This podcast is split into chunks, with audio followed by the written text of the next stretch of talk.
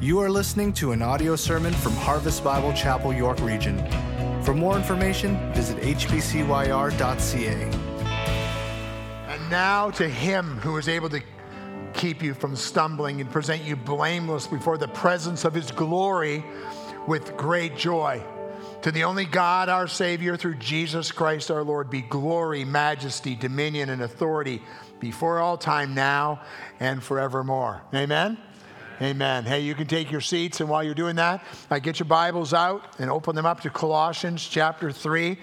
In Colossians chapter 3, as we launch into the last message in our marriage series, You, Me, and He. Today, we want to look at the topic marriage is a glorifying thing.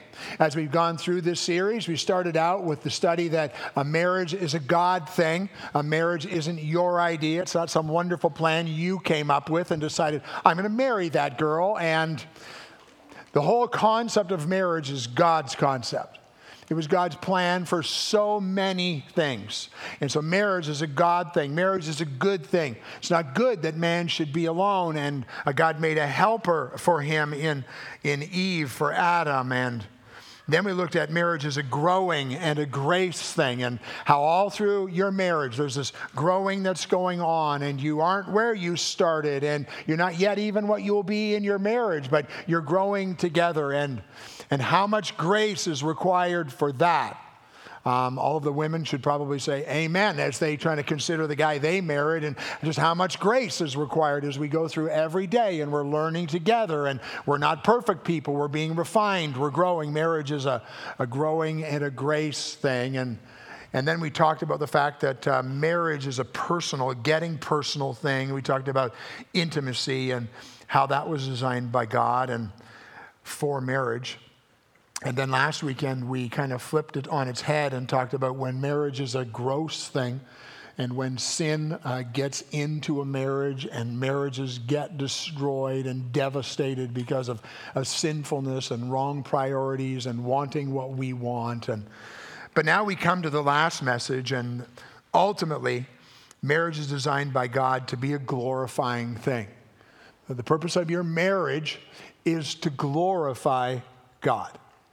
You know, it's interesting when you're uh, looking for a spouse, you're kind of in that area of trying to find someone to marry, and you look across the room and you go, wow, she looks amazing. I need to get to know her, or vice versa. Um, I looked at Sue and, wow, I need to get to know her. And she looked at me and said, that guy needs a lot of work. Um, but God, in His grace, He brought us together. But the reality is, relationships start on the external. You don't start on the internal. The, the first impression you had of your spouse was external. You didn't know how much they prayed, how much they followed God, how much they, you didn't have that information at that point. And so, you know, the Bible says man looks on the outward appearance, and God looks at our heart. Unfortunately, so often in relationships, we only ever get to the external, the things that are filled with momentary gratification, things that pass away, whether that's looks or how smart somebody is or how much money they might be able to bring into a relationship. And when really what we should also be looking at is do they honor their parents? Can they admit when they're wrong? Can they control their passions? Well, those are qualities that we should be looking at in a spouse. Or are they selfless or hardworking? Are they generous? Do they display wisdom? Um, those are better things to look at, or, or maybe we even need to get to the next level, the most important things. And are they a follower of Jesus Christ? Or do they fear God? Are they passionate to serve Him? And so often we stop at the first level and never really get to the next level, and those relationships never go anywhere good, not in the long run. But what's important in a relationship is that person's passion for God, that person's relationship with Jesus Christ.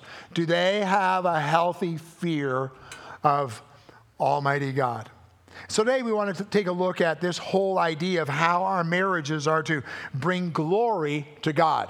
And so we're going to launch out of Colossians chapter 3 as we do that, starting in verse 17. So let's stand together. We want to honor God as we uh, read his word. Uh, follow along as I read. And whatever you do in word or deed, do everything in the name of the Lord Jesus, giving thanks to God the Father through him. Wives, submit to your husbands as, to, as is fitting unto the Lord. Husbands, love your wives and do not be harsh with them. Children, obey your parents in everything, for this pleases the Lord.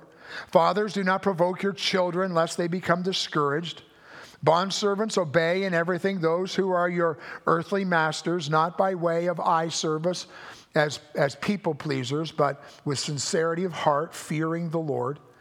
And whatever you do, Work heartily as for the Lord and not for man, knowing that from the Lord you will receive the inheritance as your reward. You are serving the Lord Christ. And then in 1 Corinthians 10 31, it says, So whether you eat or drink or whatever you do, do all to the glory of God. Let's pray. Father, we uh, thank you for your word today. We thank you for the principles that we will learn from it. And we ask, Lord, that we would. Uh, we would get our hearts set on what is right. Whether we're single or whether we're married, our, our first priority is your glory. And so, Lord, teach us from your word today. Teach us principles from your word that would, would help us, God, to, um, to demonstrate that you are awesome. And all we have, we have because of your good work in our lives. Lord, give us ears to hear your word, minds, God, to comprehend it, faith, Lord, to passionately live it out. For the fame of our Savior Jesus Christ, we pray these things. Amen. Amen. You can take your seats. While you're doing that, we've got a few pictures to put up on the screen um, this weekend. Um, the last two weekends, I decided I wasn't putting pictures up. I thought I'm not putting pictures of couples up on the intimacy weekend because if they don't have kids, the pressure on them is going to be way too great. And, uh, and uh, so I thought I'm not going to do that. And then who wants their wedding picture up when marriage is a gross thing week, right? So I said, yeah, yeah, I'm not doing that to anybody either. And so, but now we're back to uh, when marriage is a glorifying thing. And um, there are some couples in our church, or many couples, and all the pictures of all the families we didn't use, but um, young couples and older couples who have a desire in their life, in their walk, that, that God would be first in their marriage. And uh, this first couple, they're working on this. They've been working through it for about four years now. And um, so Ambrose and Kelsey, um, you see uh, Kelsey's face up on the screen um, as she does the announcements. They both serve on our worship team. Very thankful for them. They're right here in this service and just rejoice in what God is doing. We were at a um, at a appreciation night for small group leaders um, the other night, and it was so cute to watch them as they walked up the driveway holding hands with each other. And I'm like, are they just trying to give me stuff for the message, or are they really sincere about this? And and they are really sincere about it. They love each other very much. And I'm thankful to God for them and, and their place and the way they serve in our church. And they desire and are growing in how we glorify God in our marriage. The second picture is of Rami and Sarah. Uh, Rami and Sarah have been in our church for a number of years now, and uh, Sarah served on staff before their uh, first little girl was born, and Rami served in production, and we are so thankful for them. They now have two kids and walking with the Lord, desiring as they grow up in Christ to glorify God in their marriage. Is it perfect? Pretty sure if you ask Sarah, is your marriage perfect? She would say, yeah, no. Um, she would probably say, I'm in it, so it's not perfect. She wouldn't point the finger, but um, there are a couple who love the Lord and are desiring to grow up with Christ on the throne to glorify God. Uh, the next couple is uh, Kevin and Tina Day, sitting right up here in the front in this service. And uh, um, they serve our church well. They serve as small group leaders in our church. They uh, serve in Awana, and God has given them two girls who are growing up so quickly. And thankful for them and their desire to love the Lord Jesus Christ and continue to grow in their walk and to bring glory to God in their marriage. And then we move up a generation uh, to some other folks in our church. And the next picture is a picture of uh, Goni and Mike Semkos. Uh, Goni and Mike are like one, two, three, five rows back, right over here. And uh, the little flower girl in their wedding picture. Uh, what year was that? Does anybody know? Goni, what year was that? 1963 when they got married. And uh, they have been such a great encouragement to Sue and I. She comes up and says, Pastor, we pray for you, we pray for you, we pray for you. And they desire that the Lord would be uh, glorified in their marriage. And then the last marriage picture is a picture of Lewis and Anna Stavropoulos. And uh, they're sitting in the same row. They're part of the Greek contingent that sits over here. And uh, um, what year were you guys married? 66. 66. And uh, thankful for them. Um, and rejoice in their faithfulness. Uh, this is George's mom and dad, and uh, um, you know it's an interesting thing for them to be able to come to church and um, have their son now working here, but then watching their grandsons grow up to love the Lord, and what a blessing that is, right? Um, see, the purpose of your marriage is to bring glory to God. And so today we want to jump in and look at a few things, four things exactly. And uh, here's how uh, we're going to set this out. Let's start with first of all, marriage is glorifying because it's founded on the supremacy of Christ. A marriage that glorifies God is founded on the supremacy of Christ. Whatever you do in word or deed, do everything in the name of the Lord Jesus it's not just a marriage thing, but it is a marriage thing. Whether you eat or drink, whatever you do, do all to the glory of God. And so, my marriage, your marriage, if you're married, is to bring glory to God. So, at the end of this message, that's really the question. That's the million dollar question today is how does your marriage glorify God? How is your marriage, wherever the state it's in right now, how is it bringing glory to God? And if it isn't, what are we going to do to get on a trajectory where our marriage is bringing glory to God? You see, we have this opportunity on this earth in our marriages to glorify God. One of the things I never do at a funeral, I never would do it at a funeral. It's way too sensitive a time in people's lives, but sometimes you hear at a funeral when someone passes away and, you know, the spouse is still here and I can't wait to get to heaven, we'll be together again and all the rest of it. And it's not good theology, it's a good feeling, but it's not good theology, right? And we have marriage for here. Um, See, in Matthew chapter um, 22, verse 30, it says, In the resurrection, they neither marry nor are given in marriage, but are, are, like, uh, are like angels in heaven. Um, and heaven's going to be awesome and it's going to be wonderful, and we won't believe that we get eternity with God and all of that. But when we get to heaven, she's not going to be running around trying to take care of me, right? I have this opportunity right now with my wife. And um, when we get to heaven, we're going to be worshiping our faces off over Jesus Christ. People aren't going to be given and taken in marriage. That's not what heaven's going to be about. And so, this, this principle we have, this thing we have right now, this marriage that I have right now, it's for this world, it's for now. And one of the great purposes of my marriage in this world right now is to bring glory to Jesus Christ. Why? Because of the supremacy of who he is, because of what he has done. Hebrews 1 3 says, He is the radiance of the glory of God, the exact imprint of his nature. He upholds the universe by the power, by the word of his power. And after making purification for sins, he sat down at the right hand of the majesty on high. Colossians 1:19. For in him all the fullness of God was pleased to dwell. Jesus Christ is to be the focus of every single follower of Jesus Christ in this room. He is to be the focus, He is to be supreme. In everyone's life, the glory is to go to Him. And, and that's the way we are to live our lives. But the picture in Ephesians chapter 5 is of what Christ has done and how we submit under that and what God has done and the awesome work in our salvation of Jesus Christ. Because why? Because He's supreme because He is the ruler, because He's first. So, how does your marriage demonstrate that? What is that looking like for you? And what are your priorities? And are they demonstrating that Christ is supreme in your marriage? Some of the greatest verses in the Bible are Proverbs 3, 5, and 6. It's a great outline for some things in our marriages when we think about the supremacy of God, the supremacy of Christ.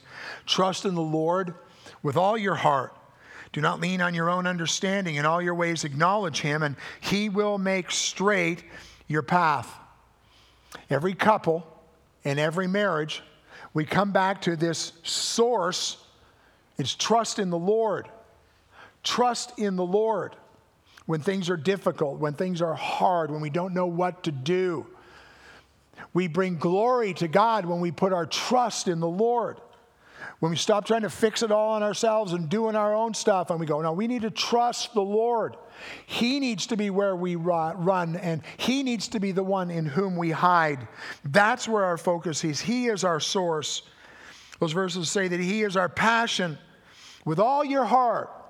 Trust in the Lord with all of your heart. When uh, Sue and I were dating and we were engaged, like so passionate about everything we would do. Our, our, our lives were just filled with what God and our love for each other. And do I have that same kind of heart? Do I have that same kind of passion in my own walk with God? Trust in the Lord with all of your heart. Is that the priority in my marriage? That we're going to work it out, but we're going to work it out. Why? Because we're trusting in the Lord with all of our heart. We've seen Him be faithful, we've seen Him be good. We're going to trust Him. Trust in the Lord with all of your heart. That's the source and the passion. And don't lean on your own understanding. Stop trying to figure it out on your own. Stop trying to do it your way. Do not lean on your own understanding. How often do we come up to a problem and we don't even think to pray?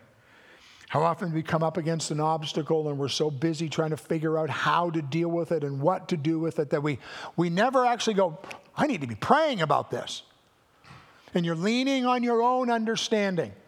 And we wonder why we don't have clarity. And we wonder why we don't uh, give God glory at the end of it. Why? Because we did it. Don't lean on your own understanding. In all of your ways, acknowledge Him. In all of life's journey, in all of the things you're going through. Why? Because Jesus Christ is our hope. Our, the supremacy of the work of Jesus Christ is the focus of what we need to be about in our lives. In all your ways, acknowledge Him, and what? He will make straight your path. He will give you the direction. He will pour out the blessing. A marriage needs to be founded on the supremacy of Christ if it's going to be a marriage that glorifies God. John Piper said this, it's probably his most famous quote. He says on the screen God is most glorified in us when we are most satisfied in Him. God is most glorified in us when we are most satisfied in Him. So, what about my marriage? God is most glorified in my marriage when my marriage is most satisfied in Him. When my marriage is focused on what would God have me do? What would the desire of His heart be for this? And God is most glorified in us when we are most satisfied in Him. So that's the first thing. A marriage that glorifies God is founded on the supremacy, the centrality of Jesus Christ. Here's the second thing a marriage that glorifies God is built on the sanctity of marriage. A marriage that glorifies God is built on the sanctity of marriage. Whatever you do in word or deed, do everything in the name of the Lord Jesus Christ. Our working definition of marriage was that marriage is a God ordained covenant relationship between a man and a woman. The relationship is a loving, lifelong, sexually exclusive companionship. It's God's design for bringing children into the world and thus sustains the stewardship of the earth. Biblical marriage displays the relationship between God and his people. That commitment you made when you stood in front of the church or maybe you didn't because of when you got married, but you're now a follower of Jesus Christ and you're understanding what your marriage means. The vows that are said, the words that are said, they're more than just some contractual agreement. And if I don't like it, I'm going to walk away from it. There's a sanctity to this, there's a holiness to this. It wasn't just Sue and I talking back and forth to each other. Making our promise. This was a before God thing, it's the picture that we stand before God, we make our promises, we make our commitments, we make our vows to each other before Almighty God. This isn't something for us to play around with. Um, Albert Mohler, he wrote this quote. You won't have time to write it down, but here's what he said Marriage is about our happiness, our holiness, and our wholeness, but it's supremely about the glory of God. It's supremely about the glory of God. When marriage is entered into rightly, when marriage vows are kept in purity, when all the goods of marriage are enjoyed in their proper place, God is glorified. So I've had the uh, privilege in this church and before in other ministries to marry dozens and dozens. I don't know how many marriages I've done. And I'm thankful to this that every couple that's kept the priority of the sanctity of their vows every one of those couples is still together, still growing, still working it out, but bringing glory to God. When sin gets in, it gets to be a gross thing, and that's happened in a few, very few, but couples that we've married, and it's devastating. But the vows that you made, the commitments you make are, are so important. So as I was going through this past week, just looking at some of the weddings I'd done, going back through, and I came across the vows that um, Jason and Janie uh, said to each other on June the 1st, 2014 here at the church. So, four years and one week ago, by the way, congratulations on your anniversary. I have no gift for you, but congratulations for that. But they made their vows to each other. And their vows take hold of this idea of the sanctity of marriage. I want you to listen to what they said to each other on June the 1st, standing right up there. Today I take you, Janie Kim, in marriage before God, forsaking all others for as long as we live. I will love you, I will love and adore you. Following the example of Christ's sacrificial love for his church, as we stand on God's grace in the strength God provides as long as we live. I will lead our family showing honor and understanding to you as my wife as we stand on God's grace in the strength God provides for as long as we live. I will provide for the needs of our family, seeking first the things above and trusting in God's promises as we stand on God's grace in the strength God provides as long as we live. You're going to catch a repetition going on here. I will seek the Lord with you by praying with you and for you, meditating on God's word with you, and worshiping with you as we stand on God's strength in the strength God provides for as long as we live. And then Janie said this Today I give myself to you, Jason, Richard, William, Locke. Hey, you write that down if you need that information for somewhere back. Today I give myself to you, Jason, Richard, William, Locke, in marriage before God, forsaking all others for as long as we live. I will love and respect you, supporting you as the helper God designed me to be, as we stand on God's grace in the strength God provides for as long as we live. I will submit your leader, I will submit to your leadership in our family, encouraging you as my husband with a gentle spirit as we stand on God's grace in the strength God provides for as long as we live. I will take care of the needs of our family, seeking first the things above and trusting in God's promises as we stand on God's grace in the strength God provides for as long as we live. I will seek the Lord with you by praying with you and for you, meditating on God's word with you, and worshiping with you as we stand on God's grace in the strength God provides for as long as we live. What great words. See, that's why when marriage is a failure, it's so devastating. I love the way they said it. As we stand on God's grace, in the strength God provides, as long as we live. See, there is a sanctity to this thing that's called marriage.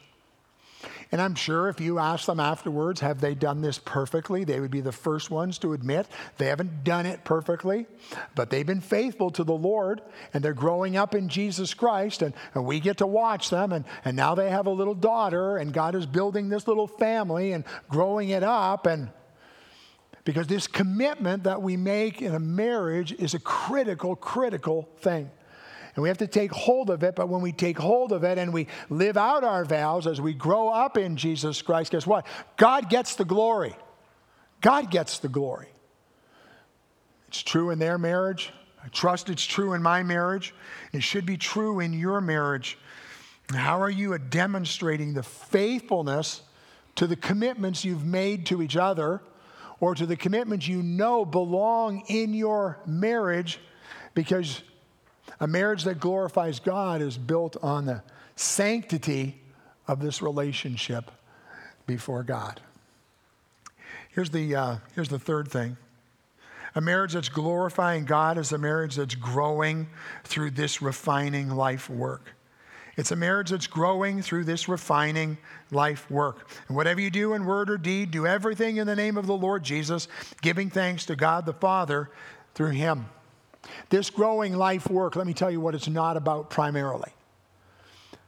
This growing life work called your marriage is not about you. It's not about you.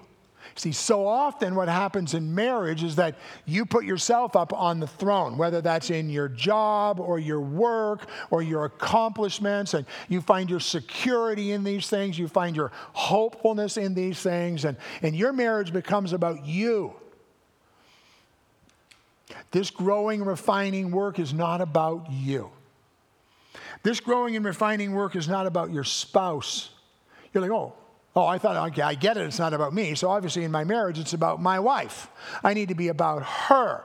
I need about meeting her needs. I need to be. A, I'm not saying those things aren't what we do, but it's not what we focus on. It's not what's primary. It's not what's of first importance.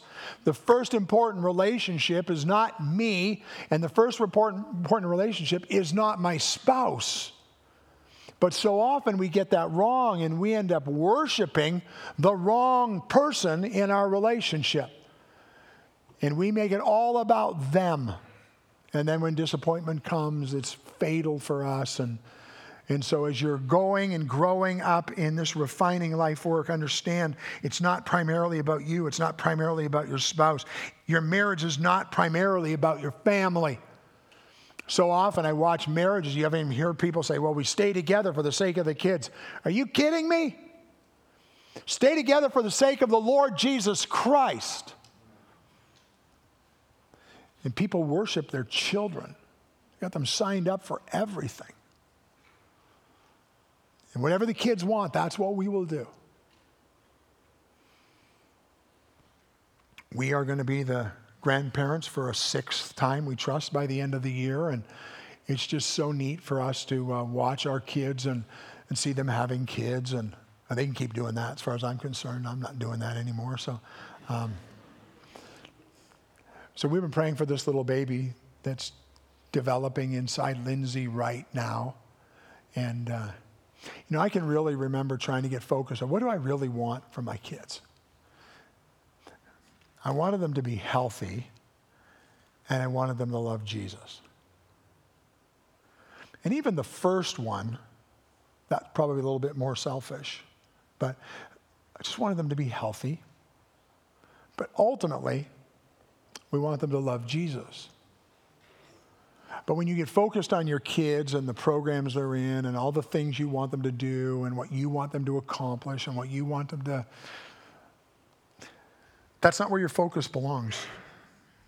Um, your focus is not also not on impressing, not, not on impressing the church or your community. So often people, you know, you get to church. We've all been in the car with the kids coming to church, and it's like the devil is in the back seat between them on the way to church. I get it. We've lived it. And it's like, where did these children come from? They can't be mine. They must be Sue's, right? and uh, we just wrestle with that and but then we get to church and we put on this little thing that we put, this little game we put on. It's like, and now we're all wonderful. And yeah. it's not about, it's not about focusing on what you look like in front of these people or in your small group. It's not about focusing on what you look like in front of your community. But we all do it. See, it's about what we look like before God. And the focus is not primarily about any of those things. None of those things are wrong in and of themselves. They become wrong when they become the first thing, when the first thing is the glory of God. When the first thing is, what do we look like before God?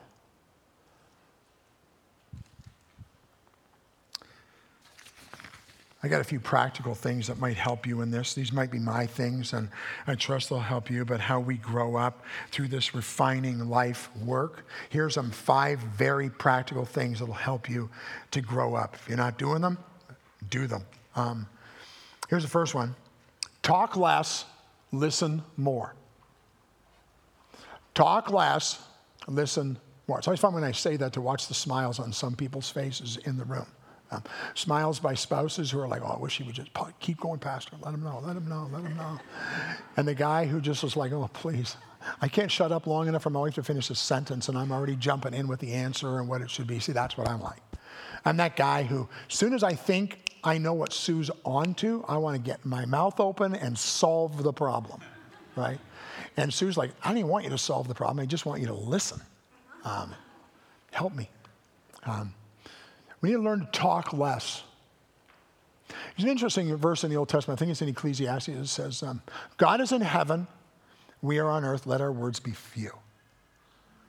And we're always so anxious to get our words out, to just show people how ridiculous we are, probably most of the time. We need to, um, need to talk less and we need to listen more. Um, here's another one we need to receive less and give more. Are you always looking for what you get instead of looking to what you can give? How can we be generous in what we give out? Principles go outside of marriage for sure. Are we looking for this person? I'm, I'm, i need to get, I need to get. I'm owed all this. This all belongs to me. We need to receive less. We need to give more. Here's another one. We need to complain less and thank more. So easy to complain especially when things are difficult. Somebody lets you down and you come up with you, you got 101 things that you believe you have a right to complain about because life is so hard for me. Hey, guess what? Life is tough and then you die. That's the way life is, right? And so we're always filled with complaining and all this stuff and stop complaining. We're in the top 5 percentile in the world for Pete's sake. We got more stuff than we know what to do with in our world. We have more blessing as followers of Jesus Christ poured out on us and and yet, so often in our marriages, when things get hard, we just natter and natter and complain and complain and complain less and thank more. God has given you the gift of a spouse, God has given you a good thing. You need to be thankful for that good thing. You need to compare less and encourage more. Why can't we have? Why don't we? Why don't you? Why shouldn't we? Why can't you're always comparing and looking around and seeing what everyone else has got instead of being satisfied in the work of Jesus Christ. We need to compare less and we need to encourage more. Consider how you can spur one another on to love and good deeds, Hebrews 10 24 and 25 says. You need to think about how we encourage one another, how we bless one another. Those verses in Hebrews 10 were for people who are under trial and struggle and we're thinking about we can't even go to church, it's just too hard. And, and the writer says, Consider how you can spur one another on, consider how you can encourage each other. So if your marriage is in a difficult place, consider, consider, think about, plan how you can encourage your spouse, how you can spur them on with love and good deeds. Need to compare less, encourage more. Here's the last one. We need to slack off less and serve more. We need to slack off less and serve more. You know, guys, maybe what you need to do is get up from the um, TV room and when your wife doesn't ask you, and go in and open the dishwasher and put the stuff away that's in it. Oh. And then the stuff that's in the sink belongs in the dishwasher. So put it in the dishwasher and then close it. And then go and revive your wife who's fainted in the living room. She can't believe what's just happened in your life. Who is this guy and where did he come from? See, that's the kind of passion you had before, right? That's just a minor little illustration of all kinds of other things that you could do and See, usually what happens is you open the dishwasher and you start clanking around in there so your wife knows that this should be done by her. The dishes in the, well, for Pete's sake. And she gets up and halfway through and slack off less, serve more. Yeah, but I work all day. Hey, if she's got children, she'd probably trade with you any time of the day. But who cares? Are you keeping score? You don't keep score. You just serve. And you just serve. And you just serve. And you be faithful. And you watch what God does as He grows you up in Christ. And as you're sitting there with a door open on the thing going, or whatever you're putting the garbage out, or whatever your thing is, whoever you are, and, and you're thinking, why am I doing this? Why am I doing this? Imagine Jesus Christ. Why am I doing this? See, he never wondered that. He did what he did, and he was faithful to it. Here's the next thing, the last thing. Marriage is a glorifying glorifying thing it's upheld in the passion to make Christ known. You glorify God in your marriage when you're upheld in the passion to make Christ known. That's what Ephesians 5 shows us, shows the relationship of Christ and, and the church. Why? So the people will see what Christ did. So they can understand this awesome work that God has accomplished. And so here's the question for us. The question is, how is my marriage making Christ known? What's the picture people see of the relationship of Jesus Christ and his church or Jesus Christ to me based on what my marriage what it looks like. We need to be passionate about making Christ known. Ephesians 4:11 says, "Therefore, a prisoner of the Lord, I urge you to walk in a manner worthy of the calling to which you have been called." I love these verses. 1 Peter 2 and verse 9 it says, "But you're a chosen race, a royal priesthood, a holy nation, a people for his own possession, that you may proclaim the excellencies of him who called you out of darkness and into his marvelous light. That you may proclaim the excellencies of him who called you out of the darkness you found yourself into his marvelous light. Now, that's a picture of what we're to accomplish in our marriages, too. That's not just an individual mandate. That's true of us if you just take Ephesians 5 and understand what he's saying about this relationship. That's what, that's what God calls us to. We're a picture for people of the excellent work of Jesus Christ.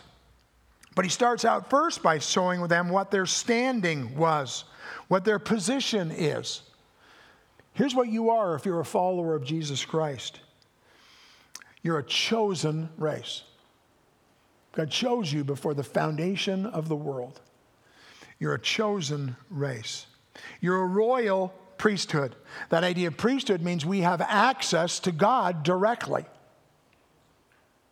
God knew that these guys were going to get married long before 2014.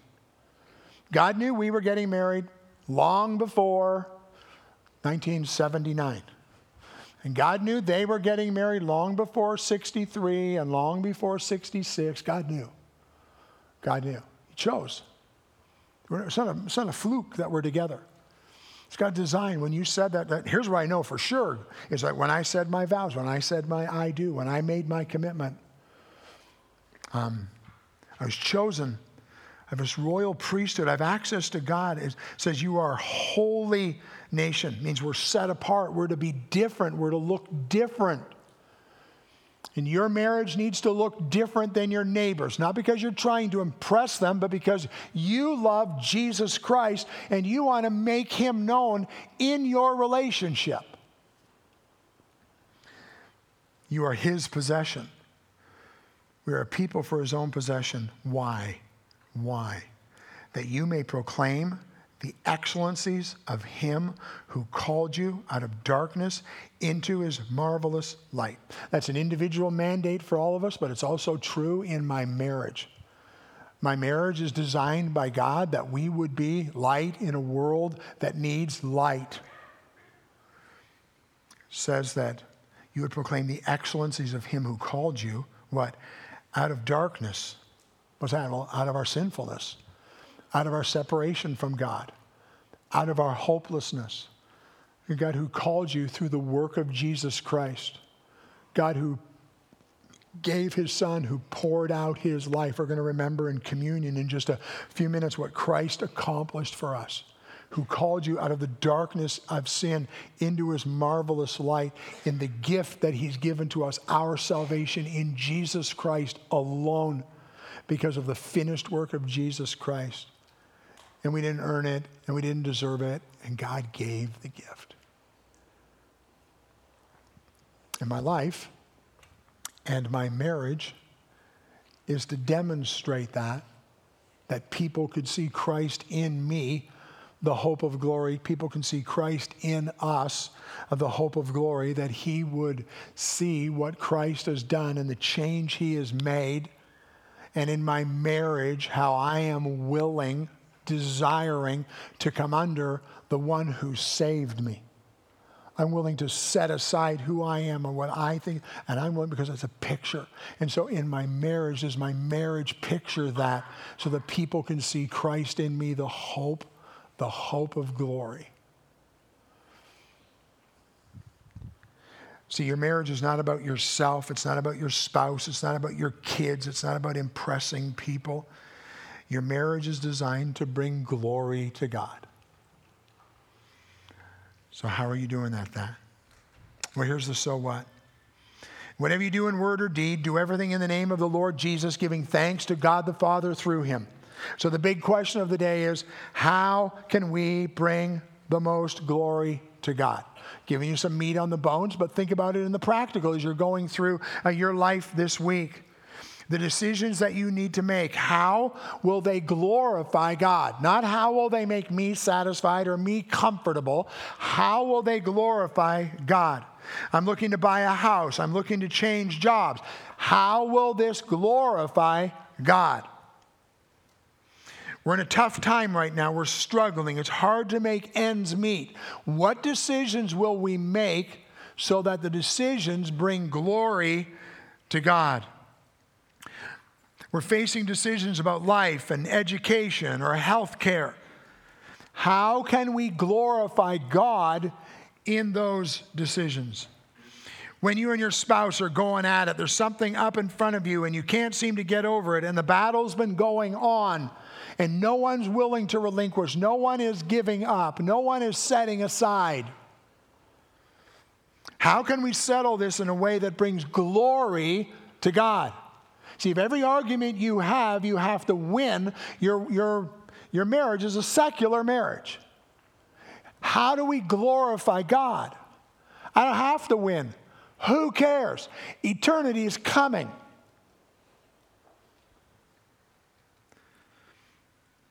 When things are great and you feel like you're on the top of the world in your marriage, how does my marriage glorify God? When you're struggling and decisions have to be made, how will we glorify God? What I'm doing here right now, I couldn't do six months ago because I couldn't get my wedding ring off. It's amazing what losing weight does for you. Inscribed in my wedding band, many of you already know this, is the reference 1 Corinthians 15 58. That was the, uh, that's our life verse together. Be steadfast, unmovable, always abounding in the work of the Lord, knowing that in the Lord your labor is not in vain. In the Lord. In the Lord. In the Lord. We don't do it perfectly. For 39 years we've been working at it. But we're progressing in it. We're growing in it because our work is in the Lord. And as God is working in your marriage, how is it in the Lord? How is the passion for your marriage about bringing glory to the creator of the universe? How is the passion, the, the passion in your marriage towards the work of Jesus Christ and what he's accomplished for you? See, God helping us will get our eyes off of the mundane and the this world, and we'll get our eyes on eternity. And we'll be people of God who, in our marriage, live for the glory of God. Maybe some discussions need to happen this afternoon. Maybe you need to have the courage to, you know what? We need to talk. How can we better bring glory to God? Not poking at the other person, just help us, Lord.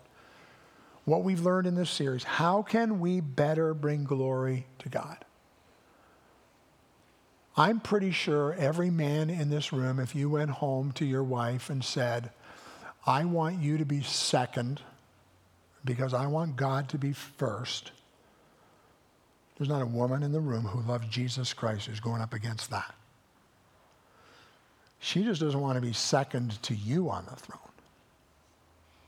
So, what are the conversations that need to happen? What needs to, how do you need to come before the Lord? Do you need to confess something? Do you need to get right about something? Do you need help with something?